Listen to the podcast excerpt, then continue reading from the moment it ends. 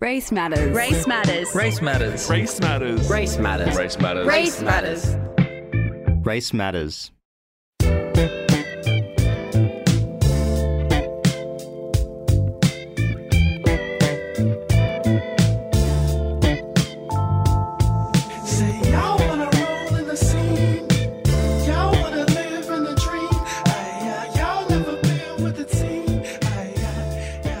I'd like to acknowledge that we are broadcasting on unceded Gadigal land. This land has been in the hands of generations of Gadigal custodians for thousands of years before us, and it will continue to be in their hands long after us. It's a meeting place for sharing knowledge, stories, and song, and we are privileged to be part of that storytelling today and every day at FBI Radio. I pay my respects to Gadigal elders past and present. We're broadcasting from Redfern right now, the birthplace of black theatre in this country and a site for resistance and resilience for First Nations peoples. We honour this in all the work we do and carry this into our conversation today. Good morning. You're listening to Race Matters. This is a show that explores the values and complexities of race, culture, and identity. I am Shareeka Helaluddin. Ahead on the show, we're asking what are our responsibility when it comes to sharing those stories of vulnerable communities and those who have been displaced? What are the ways we can understand one story to disrupt, to uncover the truth of so many more that go unnoticed, untold? Our show today takes us from Sri Lanka to Queensland to the small town of Biloela, tracing flows of displacement of a Tamil family you probably heard a lot of during the 2022 election. Nades, Priya, and their daughters Kopika and Tharnicaa may be known to you as the Nadesigalum family.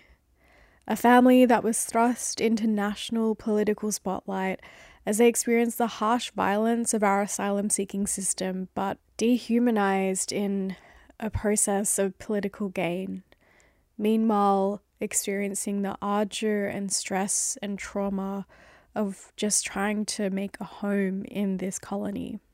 We honour their story today and thank them for giving the permission to share on Race Matters. Our guests today are co producers and creatives of an audio series that's just been released Jay Ooi and Thinesh Thillainadarajah. They're behind the podcast called You Have Been Told a Lie.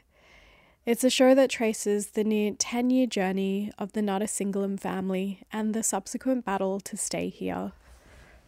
I chatted to them earlier this week on what it was like to spend two years with the Nadesigalum family. Together, we explored what it is to build relationships across language, culture, and geographies to unveil truths, and what we can learn from the generosity of one family's story to unravel the systems of immigration and how we are all implicated in processes of displacement.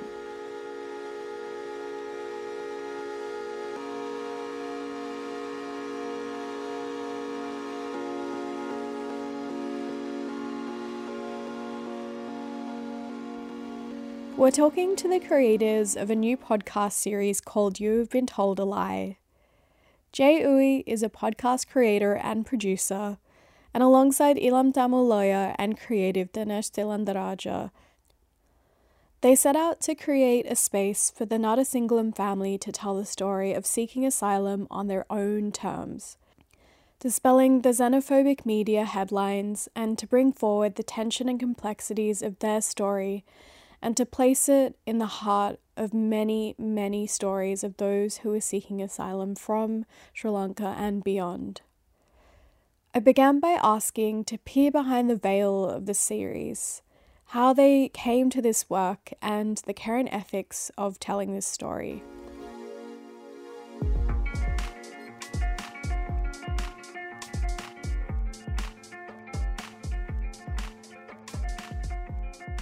We're talking through this incredible and deep podcast series that the both of you have co created called You Have Been Told a lie. We're going to be getting into the depths of it throughout our conversation, but I want you to take us back to the beginning. Why did you want to tell this particular story? I guess by way of background, I'm Tamil. Um, grew up in Toronto. Um, so my parents were refugees to Canada, and um, I was heavily informed in my upbringing about Canada's version of multiculturalism. I guess Tamil identity and what that looks like in the diaspora and how it evolves differently in different parts of the world. So that's always been front of mind since coming to Australia. In 2018, um, I received my citizenship in Australia after very many ups and downs as you go through the process, as many people do. And literally within hours of me getting my citizenship, Priya Nades and the girls, there was a second attempt at deportation for them. And it made me really think about the differences in our journeys. And because my parents fled for the exact same reasons that Priya Nades did, um, but due to, you know, timing, channels, different nations, um, and Canada having more of a humane asylum seeker policy really created different journeys and outcomes. And so that kind of piqued my interest and made me want to dive deeper into what made Australia so different. Jay was already working on his series Shoes Off, which explores stories of Asian Australian identity. Um, so I'd worked with him before um, on some things and kind of pitched this story as more of a one off episode, kind of discussing why this one nation Rust Belt town in rural Queensland was advocating for a brown family that, look, that looked like me. So that's really what the seed was for the story. I was like, that's a really interesting juxtaposition of um, the politics of this town and the actions that are coming from it. And I thought it'd be a fun story to explore just that, just that one little thing. And then it kind of ballooned as we got a little bit of funding, a little bit of support, and we were like, let's make it a series, a big thing.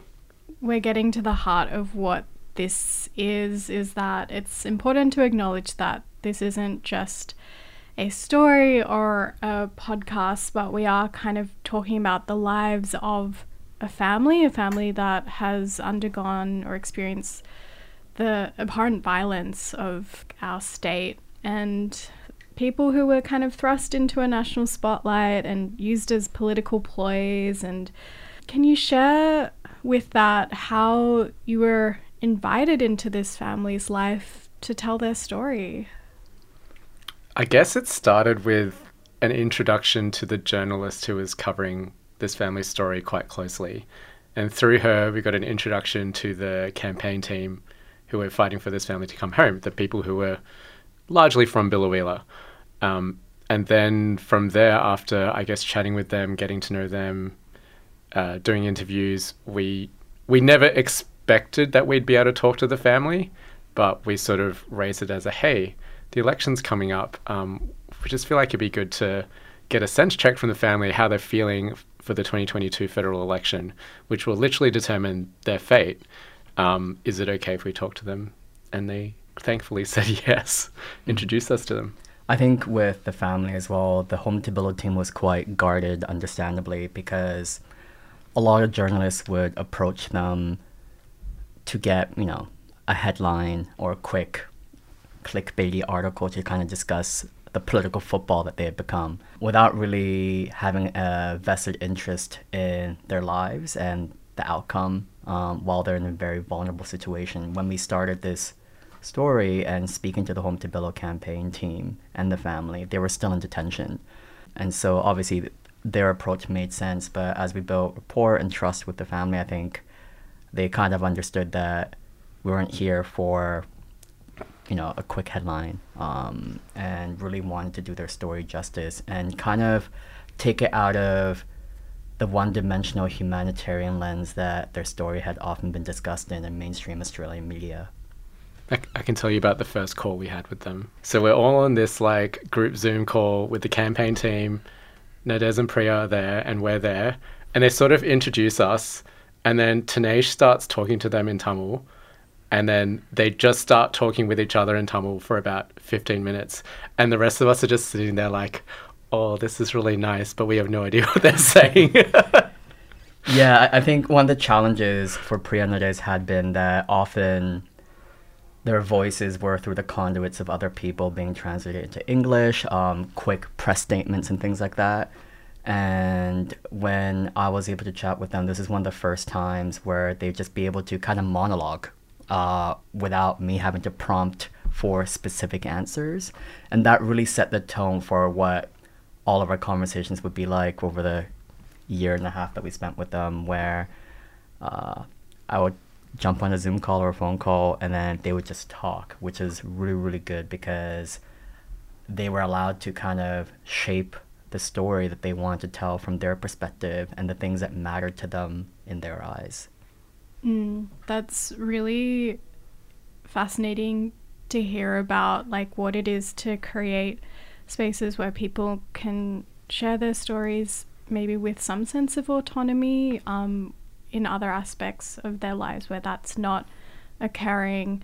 Um, i'm curious particularly because there's some quite dark and distressing content in the series what were your kind of like ethical and care considerations in going into this? Maybe we'll stay with you Thinesh. Yeah, I, I think for me, I actually let Priya and Nades kind of guide the conversations and what they wanted to share. And there are definitely moments where particular things they had articulated to me that, you know, some of the things that were framed in other articles was not necessarily the way they wanted it to be framed. And so we took care in making sure that they had final say in how things were portrayed and what we focused on. And so we judged that. I think for us, it was less about what we wanted them to say and more about what they wanted to say to us. And then we kind of framed the podcast around that journey. Mm. and what was that like for you jay as like producing and audio editing the piece I guess the main thing I wanted to make sure was that what we were presenting was accurate. And so we went through a lot of checks with various people, basically just made a list of everything that we say in the podcast and said, is this accurate to what you know? Obviously, you know, everything they've been through, uh, the amount that they've been moved around, like the amount of trauma has an impact on recollection and memory. And Priya like brings that up as something she's aware that Nades, you know, doesn't have a great memory for things. And so there was like a couple of things that we were like, oh, I'm not sure, like Weipa, North Queensland, Weipa, Adelaide. Yeah. There's a moment where uh, we were speaking with Nades, and he was just telling us about his journey from Christmas Island to eventually Biloela. And as a part of that journey, he said he was in this detention center in Adelaide, um, or right outside of Adelaide, called Viva Camp. And I was like, okay. And then we're trying to do our research, trying to find this camp. Just could not locate it. And then we started asking the Home to Bilo team, and they're like, oh, this is the first time we're hearing of this. And so those parts were like really, really interesting. And eventually, we subsequently realized that he was actually talking about Weipa, which is a camp in North Queensland. As I was talking to Priya about this, she was just talking about all the times where she preferred to be at the hospital and medical appointments with Kopika and Tharnicaa because Nades obviously cared and loved his children, but he had a hard time remembering medications and treatment that they had received over the years, especially due to the journey that they had had. And so, because of that, she was just much more precise um, and was also much more of a fighter than Nades was. He was much more accommodating and not wanting to rock the boat too much, whereas she had the perspective of, I'm going to do whatever I need to do to make sure that my kids are taken care of.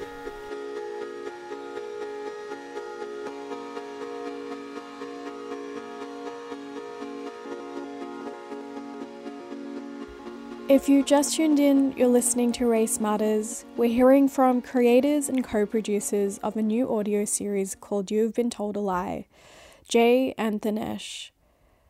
That was the two of them reflecting on the creative and political and kind of philosophical process of what it was to bring forward the story of the Nadesigalum family who have been seeking asylum across the course of almost 10 years.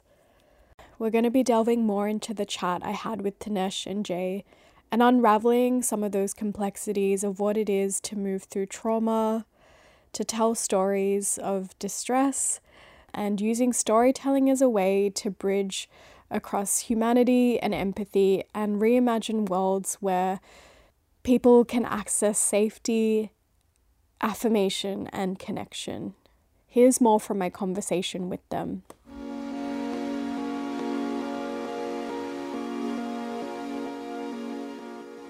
He had the Peter Dutton statement, for example, where he had claimed that Nades had left Australia a couple of times and that they weren't really fleeing persecution the way the team was advocating for. And those types of statements often went unchecked. And when they did go checked or cor- when they were corrected, that didn't obviously get the same kind of attention.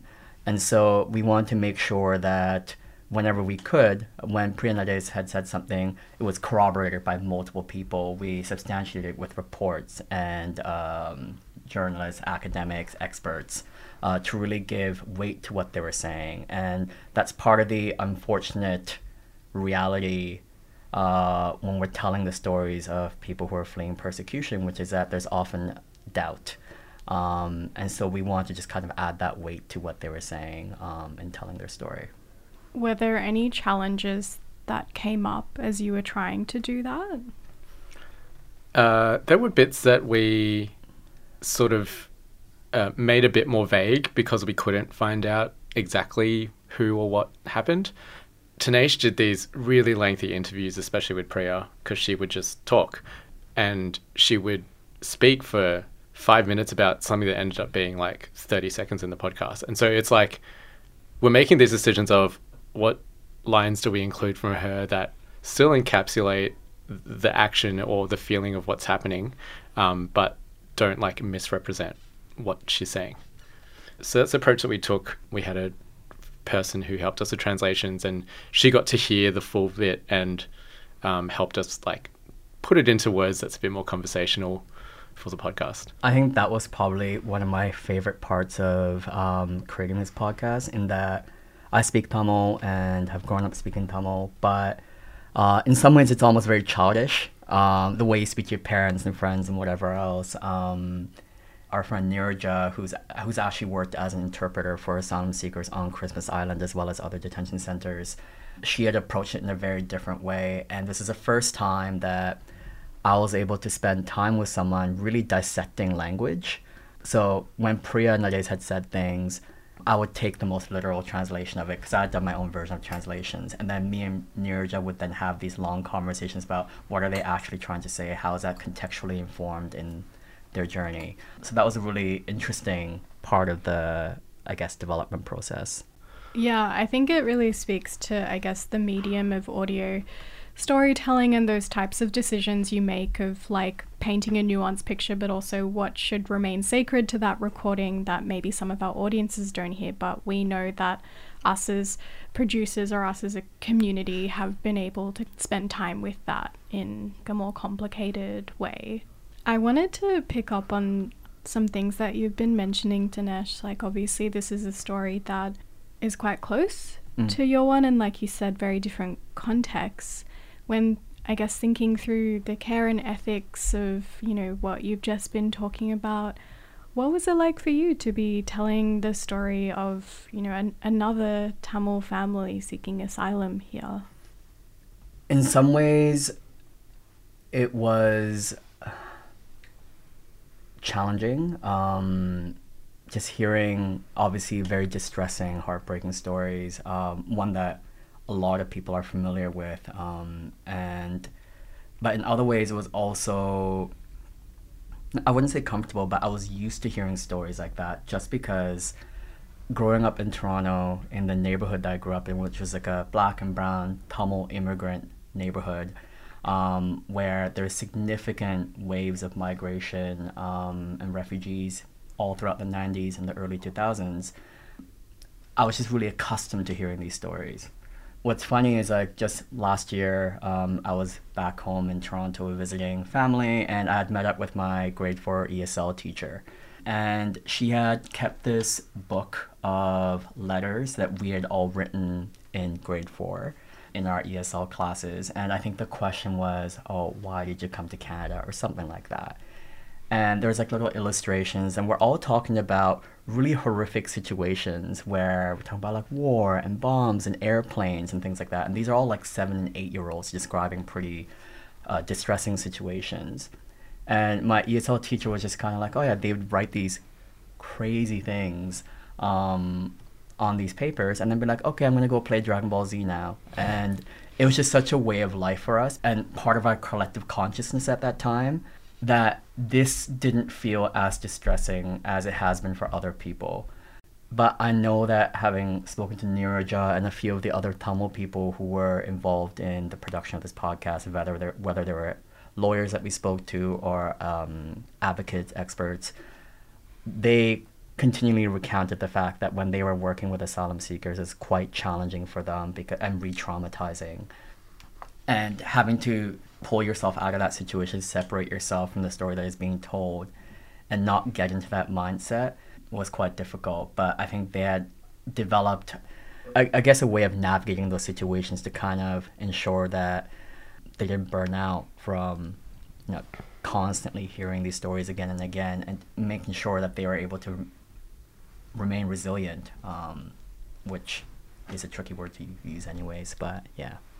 Yeah, I have to admit, as a listener, I had some trepidation going in, and um, I, I am also Tamil, and like my parents came here, like, um, yeah, with like different kind of migratory statuses. I didn't grow up around a lot of Tamil or like Tamil diasporic people, but I do know with my family, and even to this day, they use that kind of euphemistic term, oh, the troubles remember the troubles are like, oh, we don't really want to talk about the troubles, but yes, this happened in this year. And we'll be quite vague about it. And I guess that was kind of on my mind when, like, beginning to listen to your series. Like, how am I entering this as someone also who isn't neutral, I guess, as an audience? But I was thinking a lot through, I guess, how telling these stories can also be an act of healing as well. I don't know if that resonates for either of you. I think for me, I would I would say yes, and I, I've had the opportunity to kind of be involved in a couple of different projects over the last few years that have allowed me to get that sense of catharsis where you have audiences that are not necessarily familiar with these stories bearing witness to the horrors that occurred in Sri Lanka. Um, specifically with the story of Priya Nades, um, the notion of Tamil tigers, um, who were, I guess, a resistant movement in Sri Lanka for people who don't know, um, can be quite a polarizing topic, both outside the Tamil community as well as within the Tamil community. Um, and there's lots of varied opinions about it.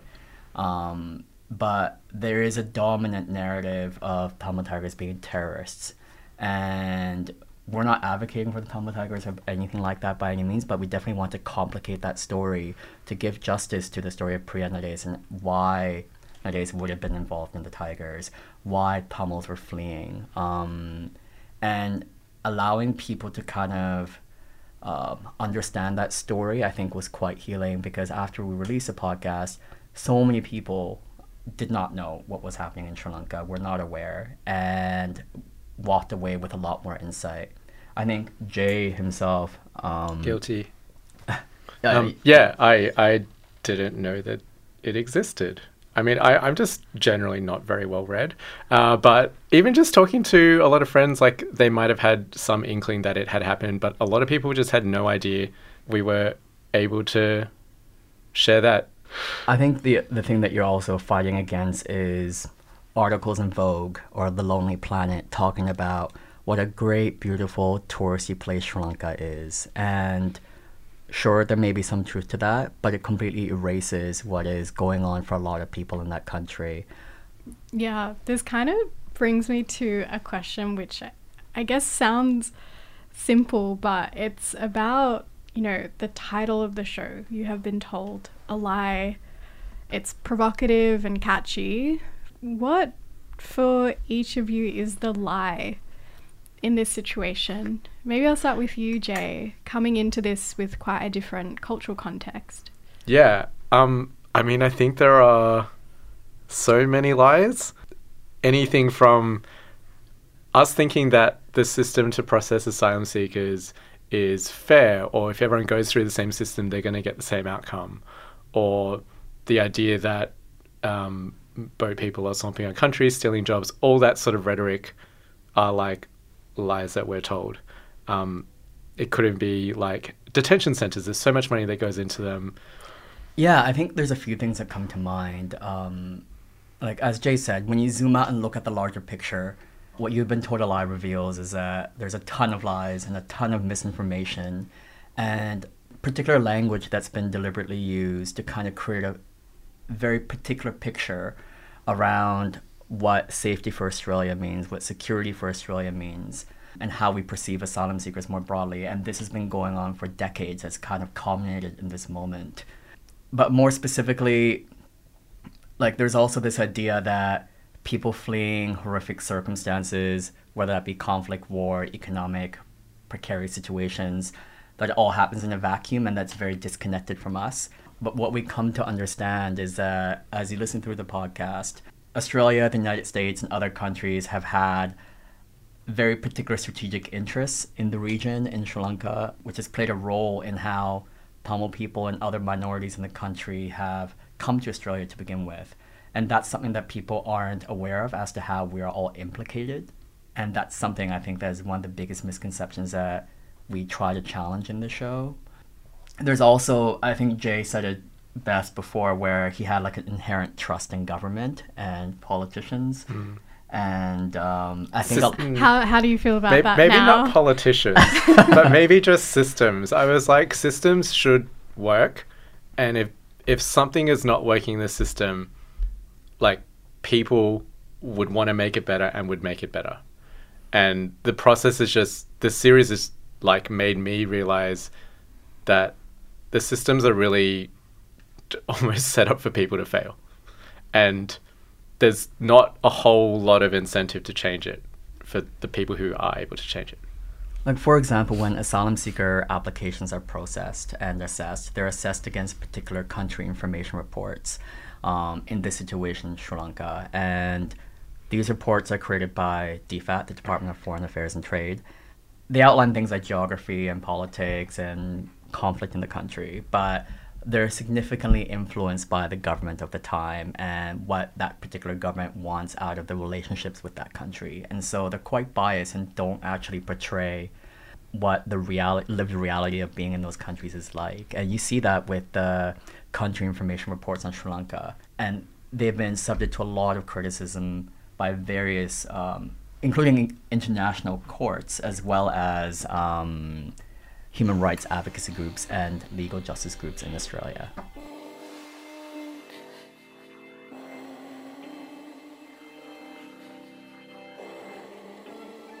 a faith in those systems, I guess it's asking like what are the values and structures that they are trying to uphold and I guess in a settler colony such as Australia that brings up a lot of kind of conflict inquiry as well. And the way that offshore processing works in this country is an extension of a lot of the violence that's occurring within the colony as well. And you know we're talking about policing of borders and who gets to do this and why, arbitrary ways of surveillance, and these unjust rules of citizenship, like who gets to determine this and how, and coming towards the end of this conversation, or what responsibilities do we have in hearing these stories?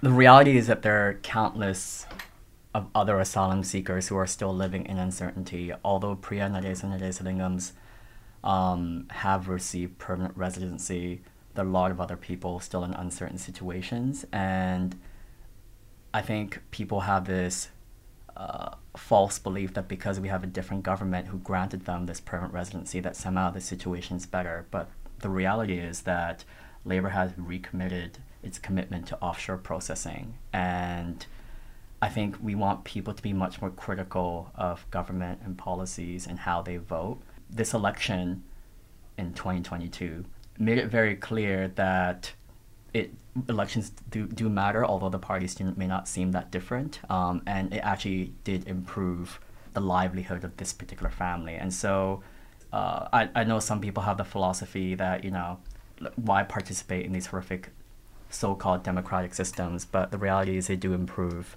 lives. So we need to kind of examine what is being done to vulnerable people in our name and make sure that we are much more critical in how we engage in that process as much as we can within the frameworks that are available to us. And I think, secondly, what we also want people to understand is that the movement of people does not stop, has not stopped, and will increase in the coming years due to climate change and conflict and the economic disparity that we're seeing now. Um, and there are entire industries that are profiting off of this that are lobbying governments to enact very particular policies that, that, that are harmful to these vulnerable populations. And so people need to remain vigilant in what they're being told and understand how they may be implicated and how asylum seekers are being commodified by these industries. What do you hope people would get out of listening to this series? I'm going to keep my answer shorter and simpler. um, I, I hope empathy. And I think the only w- way that like governments can get away with what they're doing is when we stop seeing the people who are in these situations as people and we start fearing them for whatever reason. But if we actually just like realize they're humans who just want to have a life and don't want to be fleeing war, persecution, torture, rape like every day, I think we'd probably be a much better country.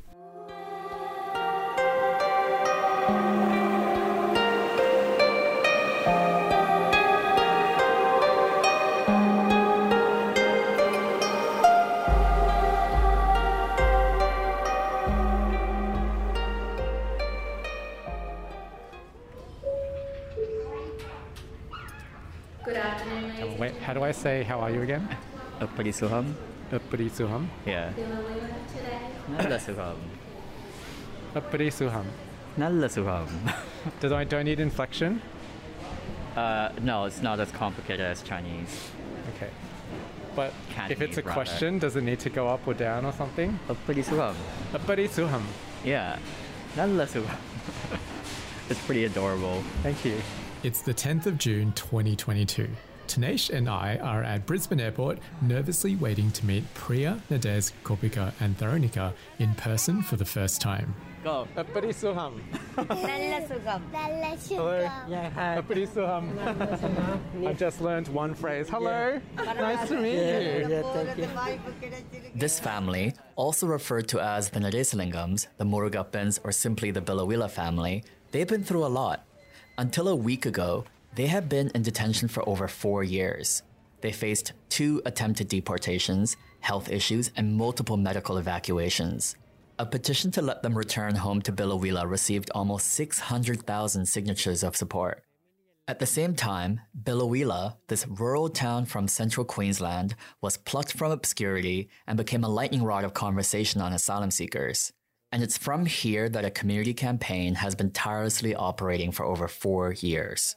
1,558 days after the Nadesalingam family were snatched from their home in Biloela, we're at the same airport as them, about to join them on their journey home. Hello. How are you? good How, are you excited for your flight? yeah Yeah. How are you feeling? Mm, happy Happy? But the way they've always been discussed in the media is that they're a good family who've always contributed to the Biloela community. Nades, who uh, worked at the local meatworks in Biloela. We have Priya, who volunteered at St Vincent de Paul. Or that they're not actually genuine refugees. it's completely without merit in terms of their claim to be refugees. But there's so much more to their story than this. And the more we dug into it, the more questions we had. Like, why did both political parties use them as a campaign platform? With billions of dollars going into detention centres, how did they get so sick under government care? Were the family actually treated appropriately? How was Australia involved in the war that Priya and Nades fled from? And is our government really telling us the truth? Because maybe this story isn't all that you think it is. You, you have been told a lie. To stop the deportation of a Tamil family. Let them in! Let them stay! Protecting Australia's borders. Hypocrisy. Detained on Christmas Island. United Nations Convention on Refugees. This is our country. We are a generous, open-hearted people. A lie. I'm Jay Ooi. I'm Thinesh, the Leonardo Raja. This is episode one, The Birth Lottery. Hello, my name is Tharnicaa and I'm five years old. Hello, my name is Kopika and I'm seven years old. Yeah, my name is Nadesalingam. My name uh, Priya. Uh, what is your favorite TV show? Mm, YouTube. Mm, YouTube. YouTube. Are you just saying that because your sister likes it too? Yes, she likes to copy me for everything, even with the hairstyle. what are your hobbies? Me like in the cooking. Me play in the cards. What card game do you play? Rummy. Oh, okay. I can play some rummy. My hobby, reading books. Uh, I'm listening in the music. Uh, what kind of music? Tamil song. Can you sing? Uh, no, I'm only listening. So that's the Nadesalingam family, and we got them to speak in English for this introduction, but for everything else, we spoke to them in their first language, Tamil, so you'll hear them with an English translation. But Thinesh, this story is just so big. Where should we start? I mean, like a lot has happened to them in Sri Lanka, but I think what may surprise people is how our government processes and treats asylum seekers from the moment they arrive. For Nades, it's 2012, and for Priya, it's 2013 when they land on Christmas Island and Cocos Islands, respectively. These are remote islands, kind of far from Australia, but they're still controlled by the Australian government. And within a couple of days of arriving, they both have their first interview. The officers asked us to tell them what our problems were in our country in 10 minutes. When we got off the boat, our mind was all over the place. We were beaten and battered. We had no food for a month and no water for 15 days. We had no sleep. Everything we were asked in those three days, whatever we said, we had no memory of. Eh? Once I arrived on Christmas Island, we were put into what looked like tents with bunk beds on top of each other. We couldn't get to sleep. The rooms and the beds felt like they were all moving, just like the boat we arrived on. Oh, Christmas Island. Eh? I was scared as they started to deport people. No one knew, but lots of people were moved at 5 a.m. by Serco guards with their belongings in black garbage bags. After 10 or 15 days of seeing many people being sent back, we started to lose sleep and started to feel scared. Hold up, who are these Serco guards? So, Serco is this company that's contracted by a government to help run these sorts of services, like transporting asylum seekers and operating detention centers. Okay, second question How could Australia send people back that quickly? Like, if their claims are denied, shouldn't they at least be reviewed? So, Australia has an obligation to not send people back to danger called non refoulement obligations under the 1951 Refugee Convention. This applies to anyone seeking protection who arrives on any territory that we own, like Christmas Island. Now, what happens is that in October 2012, a new process is introduced where asylum seekers would be asked a few questions as soon as they arrive. So, this process would apply to Priya, right? Yeah, because she arrived in February 2013.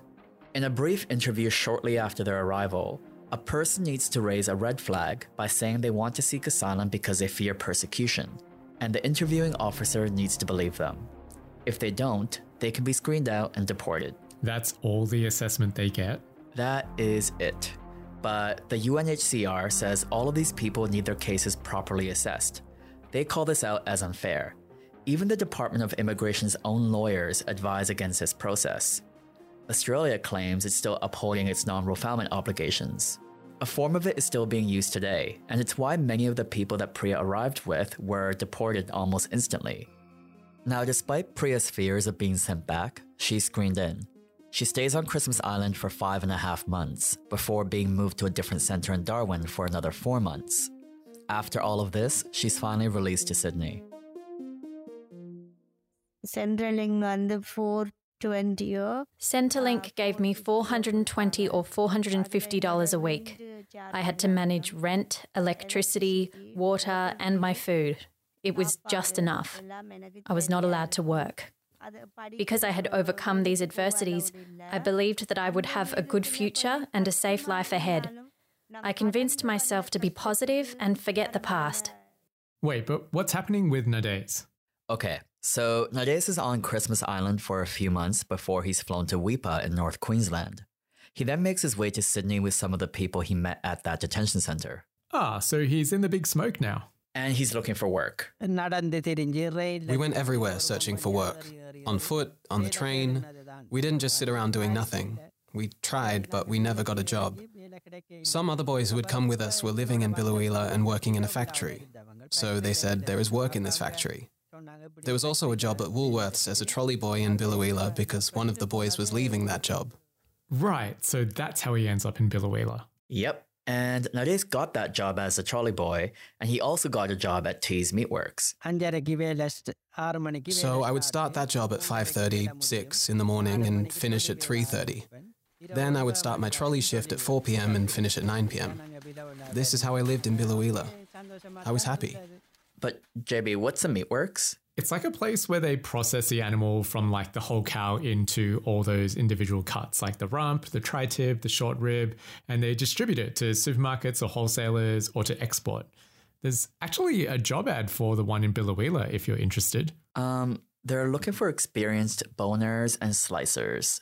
That's definitely not me. My hands are not made for manual labor. They're too delicate. Too delicate. Okay, so we have Nades in Biloela, but Priya is in Sydney. How did they meet? The Tamil Network. I mean, I know there's a Malaysian Chinese network, but like, is the Tamil network a thing? Yes. Have you seen Netflix's Indian matchmaking? Nope. It's similar. Um, Nades had his own matchmaking service, not in his aunties, but with his friends. Should I add it to the watch list? No. you should definitely not add it to the watch list. Someone I know sent a picture of Priya to another boy I was living with. They just said, We found a girl. All you need to do is get ready, and they just went off to work.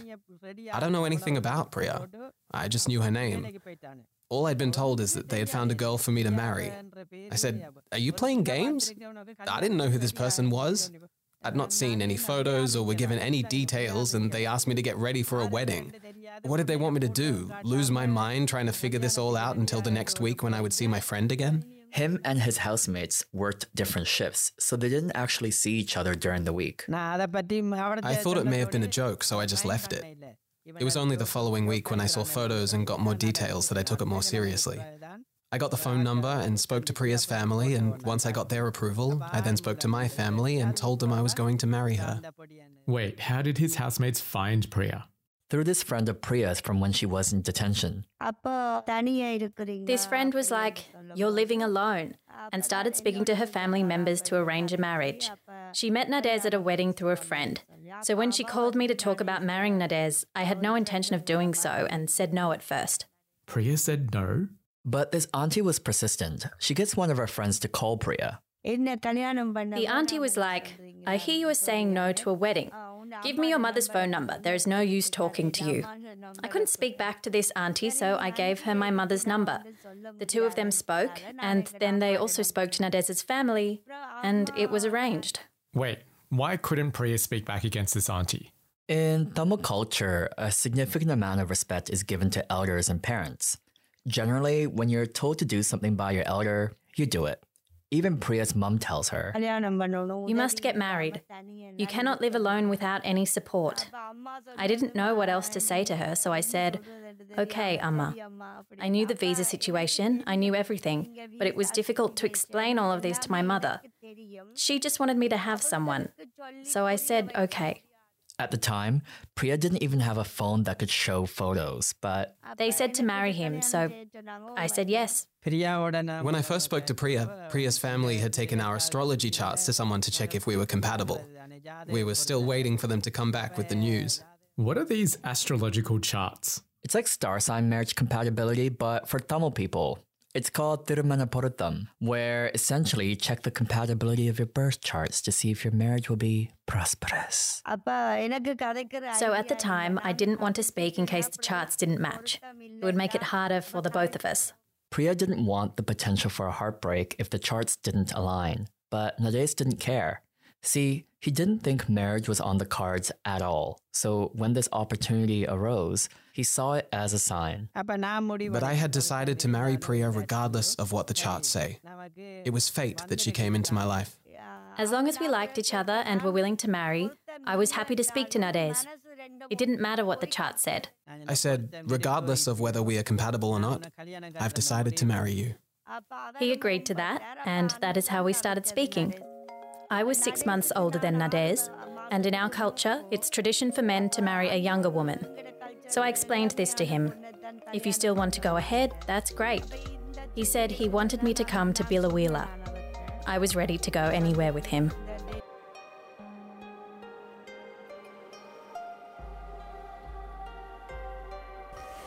That is all for Race Matters this week. My name is Shareeka Helaluddin.